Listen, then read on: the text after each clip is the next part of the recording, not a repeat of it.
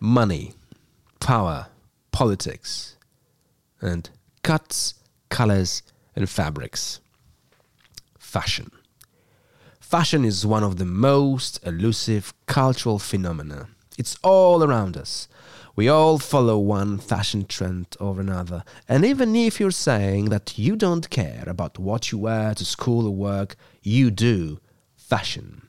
It's on TV, in the films, the latest YouTube clip, magazines. It's on on the streets, at work, at home, at school. This is because, as some people believe, including my today's guest, fashion is not just the industry, the brands, fetishism, catwalks, models, or exclusive parties for the moneyed. So, what is fashion then? Dr. Katarzyna Kociołek, an expert in fashion theory and history, is the best person to direct this question to. Katarzyna Agnieszka Kociołek is an assistant professor at the Institute of English Studies, University of Warsaw. Her research interests include the representation of identities and the visual culture, which incorporates fashion, film, and visual arts. This is IESP, the official Institute of English Studies podcast channel.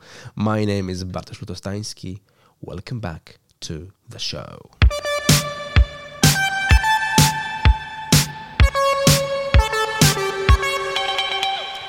Hello, Kasia. How are you? Hi, fine, thanks. How are you? I'm, I'm good. I'm good. Thanks. Um, I uh, I'm very thankful for for uh, uh, for you agreeing to meet up with me uh, because today I would like to discuss a subject that it's completely beyond me, um, which is fashion. And uh, uh, I mean, I do care about what I wear. I mean, like I, I like you know the colors, the fabrics, the you know, the style. But is this fashion? What I do? Do I do fashion, Kasia? In your opinion, if I just care about my clothes in the morning, or not so much? Uh, I think that this is the most fascinating uh, thing about fashion. That uh, basically um, you do. Uh, everyone is involved in fashion, and even those who claim that they like are not. everyone, involved- everyone, like like each. I, I think, to be honest, um, and this is the opinion shared by some fashion theorists, uh, is uh, so in my opinion, everyone, uh, literally everyone, even those who claim that they are um, ignorant about fashion, that they don't care about fashion, as long as they wear clothes, they are um, somehow involved in fashion. Wearing clothes, choosing clothes is always a kind of a fashion statement. Okay. So um, I think that even if you believe that you are not very uh, keen on fashion, you're not following any uh, special uh, trends, you are, um, you cannot avoid fashion, so to speak, Okay. right? So um, the, uh, the I in my research I use this broad definition of fashion, which means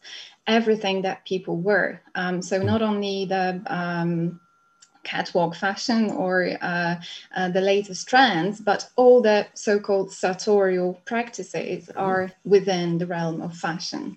And um, I, I uh, strongly believe that the, the way in which people communicate meanings, communicate identities uh, in the widest possible way, and um, sort of uh, using the medium that is um, usually available to some uh, extent to uh, to everyone. Okay, so you're saying that fashion is a, a type of medium, right? That, that it communicates. Because it's so close, uh, there are scholars who, like Colin Campbell, who uh, believe that fashion has symbolic meanings and that actually clothes possess these symbolic meanings, and uh, in that way they can be uh, read um, um, and sort of used as a form of communication. okay, so, Yes, give me an example of a symbolic meaning of of fashion, uh, of I know specific type of clothes that subscribe to this fashion um, meaning that um, you are uh, putting forward here. Mm-hmm. Uh, for example, I, I, go back to the past because it's um, also linked to how fashion uh, evolved. And All right. Yes. Can, yes. Of course. Yeah, we can speak about fashion from the, the sort of the modern way of understanding fashion appeared in the 14th century, and, and this was the moment when. Uh, uh, change of style um, sort of started with the development of the cities and uh, and of trade, uh, as well as with the development of uh, tailored and fitted uh, clothing. So uh, this fitted clothing was in opposition to loose clothing, which in the past, in especially in the ancient times, was associated with high social status. So loose robes for both sexes communicated um, higher status and uh, affluent uh, educated people would wear loose clothing and okay. this sort of distinction uh, has prevailed for instance in ceremonial um, uh, religious clothing right mm. the priests um, especially um, sort of um, Catholic priests wearing these loose robes are continuing the mm-hmm. tradition of the symbolic link uh, between um, uh, the mm-hmm. looseness of the garments oh, really? and higher uh, status. So hmm. also um, fabrics were um, sort of infused with symbolic um, uh, meanings or some um, communicated um, status.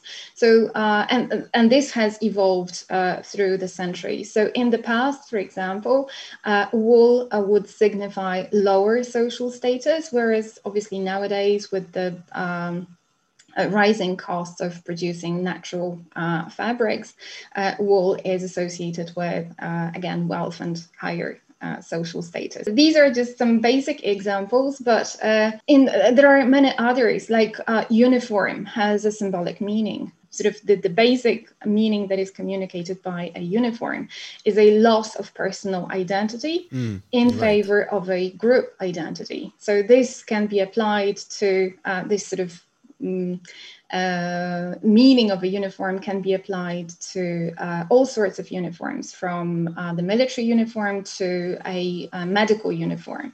It always um, means that a person who's wearing a uniform communicates the uh, sort of group identity rather than personal uh, identity. And personal this is absolutely fascinating. Um, I just I have so many ideas just flying through my head right now. Um, so just let me catch one of these ideas and ask you about these um, um, these symbolic meanings um, um, present in more contemporary cultures. And correct me if I'm wrong, but I'm thinking of subcultures. That subcultures mm-hmm. uh, sort of emphasize very, very explicitly the communicative um, dimension of fashion, but where would it put uh, the subcultural codes of clothing in the context also of the uniforms? Because I would sort of uh, kind of uh, imagine that uh, because the subcultural uh, kind of uh, fashion is so codified um, that it, it reminds one, like me, for example, that it is a kind of a uniform. So um, okay, because there, there, are too many things in my uh, in my question here. So first of all, let's let's, let's focus on subcultures and and uh, what kind of symbolic meanings as examples uh, would you uh, provide us uh, with here? Mm-hmm. Um, I, I, think I'd like to uh, refer to um, Elizabeth Wilson, who's this um, sort of guru on fashion theory here, and she uh, uses the term oppositional dress in relation to um, any sartorial uh, practice that is um, an expression of, a, of some sort of rebellion. So when we think about subcultures, we usually think about the, the second half of the 20th century and the uh, sort of the probably the subculture that comes to uh, most people's minds immediately is the punk subculture, uh, which oh, was yeah, so yeah. widely theorized, for instance, by Dick Hebdige. But it's Elizabeth Wilson who actually notices that um, subcultural fashions uh, date back to um, even uh, um, such practices like uh, the aesthetic dress of the 19th century. So, when women, uh, rebellious uh, uh, women uh, of the late 20, late 19th century, who rejected, for instance, corsets and opted for, for these loose clothes to ex- express their um, liberated femininity and the, the sort of uh, femininity femininity that was uh, more um, concentrated on um, expressing individual uh, needs and creativity because usually this uh, aesthetic dress was associated with uh, uh, women or these dresses were actually worn by the arts and crafts women who were creative uh, literally uh, sort of uh, within literature and and the fine arts. So um, in this case this sort of subculture uh, of the aesthetic dress was a manifestation of, uh, of this uh, liberated femininity and uh, feminine uh, creativity. Uh, also, the, the subcultures of flappers was associated or is associated with this oppos- the, the, practice of the oppositional dress. And these flappers were the women who, again, rejected the traditional. Um, way of being a woman uh, in terms of uh, adopting specific feminine styles. So the silhouette became uh, much sort of simpler. Uh, the dresses were obviously shorter and did mm, not yeah. accentuate the uh, the parts of the body uh, that would be. Um, uh, accentuated in earlier styles such as uh, breasts and hips. So uh, the flapper is, uh, is again this subculture that uh, manifested uh, through clothing. it manifested liberated femininity and femininity that was in a way rebellious in relation to the earlier styles and the earlier trends. Um, also, I wanted to accentuate that, and this um, uh, perhaps uh, shows also the political role of, uh, of subcultural styles uh, because the, the, suffragettes, the, the um, first wave of, uh, uh, of feminists who were fighting for the right to vote, they also used fashion in order to consolidate their strong um, uh, independent identities, and they used fashion in a uh, in a very um, sort of creative way. Uh, that is, uh, they would, for instance, adopt a specific color scheme, and I'm talking here about the uh, WSPU uh, and mm, the the Emmeline Pankhurst and her followers. So they would wear, for instance, white dresses and white coats in order to stand out from, from the crowd of um, uh, darkly clad uh, men uh, who mm, were yeah. dominating the public sphere. Uh, and this was this uh, form of uh, sartorial rebellion. Um, and finally, also punk's style can be viewed as rebellious in a sense that it um, obviously um, turned upside down all the norms, uh, the sartorial uh, norms that dominated in the society, and they practiced the aesthetics of ugliness, hmm. uh, which was uh, so difficult to uh, accept for the mainstream society, but which later obviously became incorporated into the mainstream, the mainstream yeah. society. Yeah. Mm-hmm. Oh, great. Um, if we may uh, just very briefly um, very briefly before we uh, unfortunately uh, finish this uh, amazing discussion, I would like to very briefly um, discuss the um, the theme that sort of um, um, that came up um, at, at, the beginning of our conversation, and namely the the fashion um, as a, as a concept representing the elite uh, the um, a specific high social status. Um, and I'm, I'm just I'm just uh, holding in my hand uh, a, a, book by Deyan Sudjic, "The Language of Things," and in like in in his uh, in his chapter on on fashion, he really f- much focuses on the on fashion's power over public audience and how it how how fashion, um, yeah, without our kind of understanding and consciousness, sort of molds how we live our lives. Um, how, in, in in your view, as an expert, um, how if if it does, how does it happen? How does the fashion exert influence on everyday people, like you know, the, the the bread eaters as as we are? Uh, or maybe it's uh, it's a false claim that Sudjic is is making in this chapter. How how, how do you feel about um, it? I think there are many uh, sort of strands in this uh, question, and I'm sorry um, about it. Yeah. it's really it's yeah, kind of rambling question. Again, I'm I'm, I'm sorry. Uh, I, uh, it's a, it's a very interesting question, and um, uh, you've mentioned the theme of the elite fashion, and uh, I was wondering. Um, yeah, I mean the whole kind of industry, the, the, the catwalks, the models, like the big money, these big names, like you know, like uh, Ralph Lauren, Gucci, you know, these sort of things, right? Um, not things, but people, the the brands, right? Um, and uh, how, how powerful really are they in, in, in your view? That, that, that's what I'm kind of asking for here, I think. Uh, yeah, so first I'd like to say uh, a few words about what it means, this elite fashion, and the sort of um, uh, uh, and to uh, perhaps comment briefly on the aesthetics of the elite fashion. Great. So uh, this uh, changed uh, radically, uh, has been changing radically, and sort of evolved towards the aesthetics of less is more.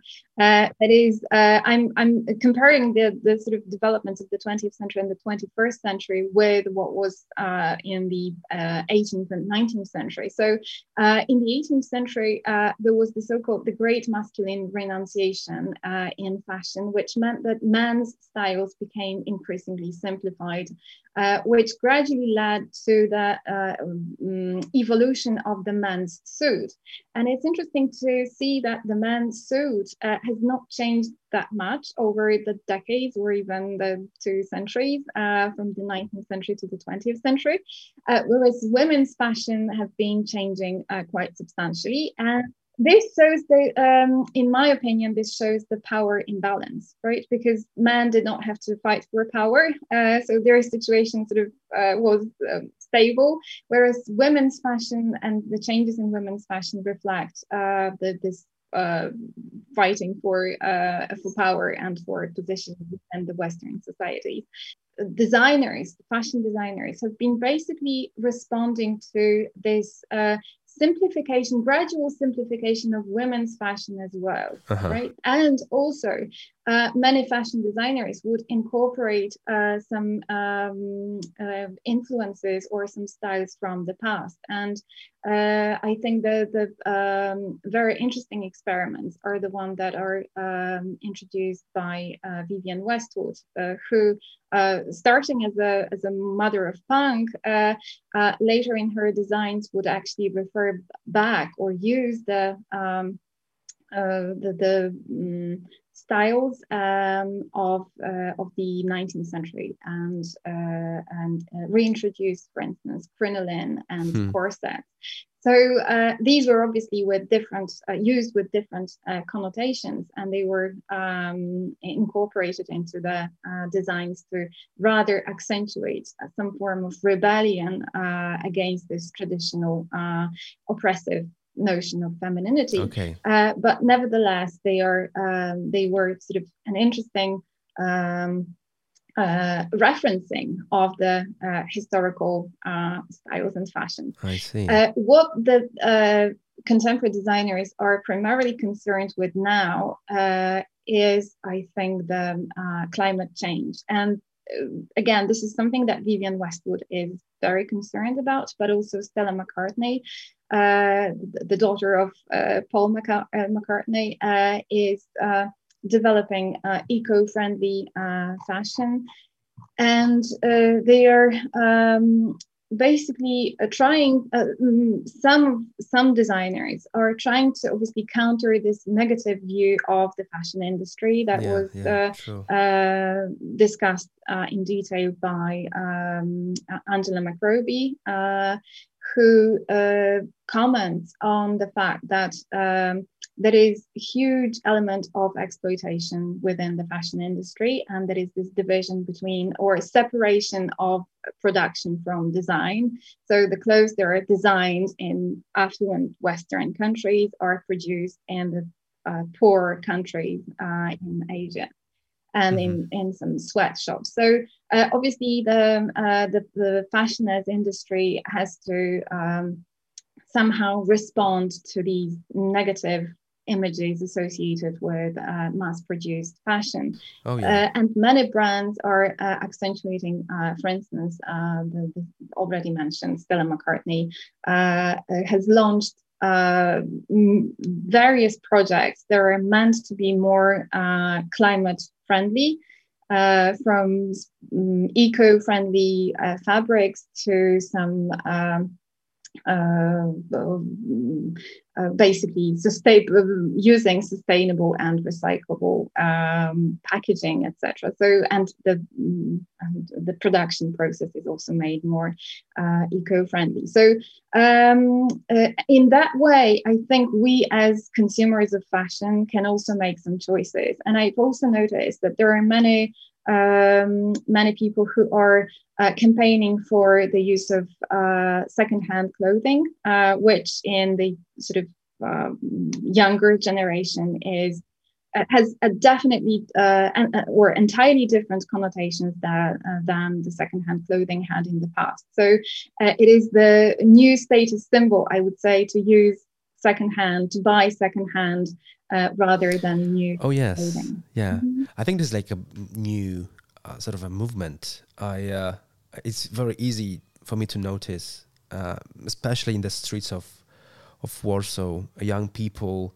uh, whose clothes have a clear second-hand yeah. Uh, origin mm-hmm. origins, and um, I, I think this like kind of a kind of a fashion for yeah. second-hand fashion, um, which is well as you as, as you're saying, sort of kind of tying in with this whole um, with whole with this with this whole environmental issues um, um, um, dilemma that the big industry is facing uh, as well.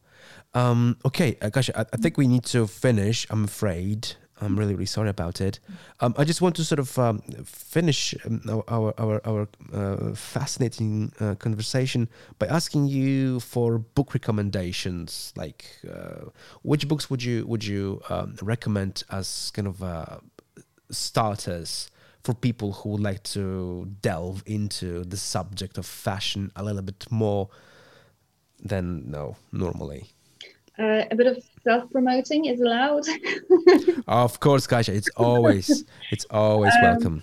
I, I just actually uh, in 2020 I published a book uh, entitled "Dress as Metaphor: British Female Fashion and Social Change in the 20th Century," and I think this is a very basic sort of this. This is an introduction to the vast areas of the vast area of topics that can be um, discussed. But uh, I think it also points uh, the link between uh, fashion and politics and fashion and society, and especially uh, accentuates the importance of fashion for uh, women's identity. So, um, uh, no, but apart from that, I think the Um, a great book ab- about people who want to uh, uh, know more about fashion is the uh, anthology, actually, uh, an anthology of texts by uh, Malcolm Barnard, uh, and this is entitled Fashion Theory. And this is a, a substantial book that covers, um, a sort of, in a comprehensive way, a lot of topics um, which um, are obviously linked with fashion, but maybe um, are not always associated with fashion, such as ethnicity, uh, gender, um, power, uh, and uh, and uh, many others. Um, uh, this is also the book that uh, discusses fashion as a form of communication and and the importance of production and consumption of fashion. So I think this is the sort of uh, the the key work that Oh, anybody great. who's uh, interested in um, sort of more seriously interested in uh, in fashion should All right. uh, definitely read. Okay, so we've, we've got we've got the, the, the two go-to books. Thank you. Um, okay. Um, also, uh, uh, for people who are into this subject, uh, uh, Kasia, uh, correct me if I'm wrong, but you are or you will be teaching a course on the evolution of fashion um, next academic year. Is that right? Yeah, um, this is a course that has been running for a, a couple of years now. All right. And Great. Uh, and uh, yeah, so uh, the the uh, every uh, winter uh, term, uh, I, I teach a course on the 20th century uh, fashion in Britain, and uh, in this course, I uh, show how the changes uh, in the society were reflected in uh, the sartorial uh, practices. Mm, amazing. So it's kind of a history and fashion uh, mixture of course. Great, great. Sounds sounds really appealing. Uh, I might want to enroll on that course myself. You're very welcome. Thank you, thank you, Kasia. Again, uh, very, very. Uh, I'm very grateful. Thanks. Th- that was great. Thank you very Brilliant. Yes. Have a good day, Kasia. Bye bye. Bye. Goodbye. And sadly, that's it. Um, my thanks uh, to Katarzyna Kociołek for a fascinating talk. Her latest book, Dress as Metaphor for British Female Fashion and Social Change in the 20th Century, is available from Peter Lang. Uh, it was published last year, so just look around on the internet um, if you're interested in the subject. Um, my thanks also go to Robert Zmiewski for helping out with technical matters. And uh, thank you for listening. Take care. Bye bye.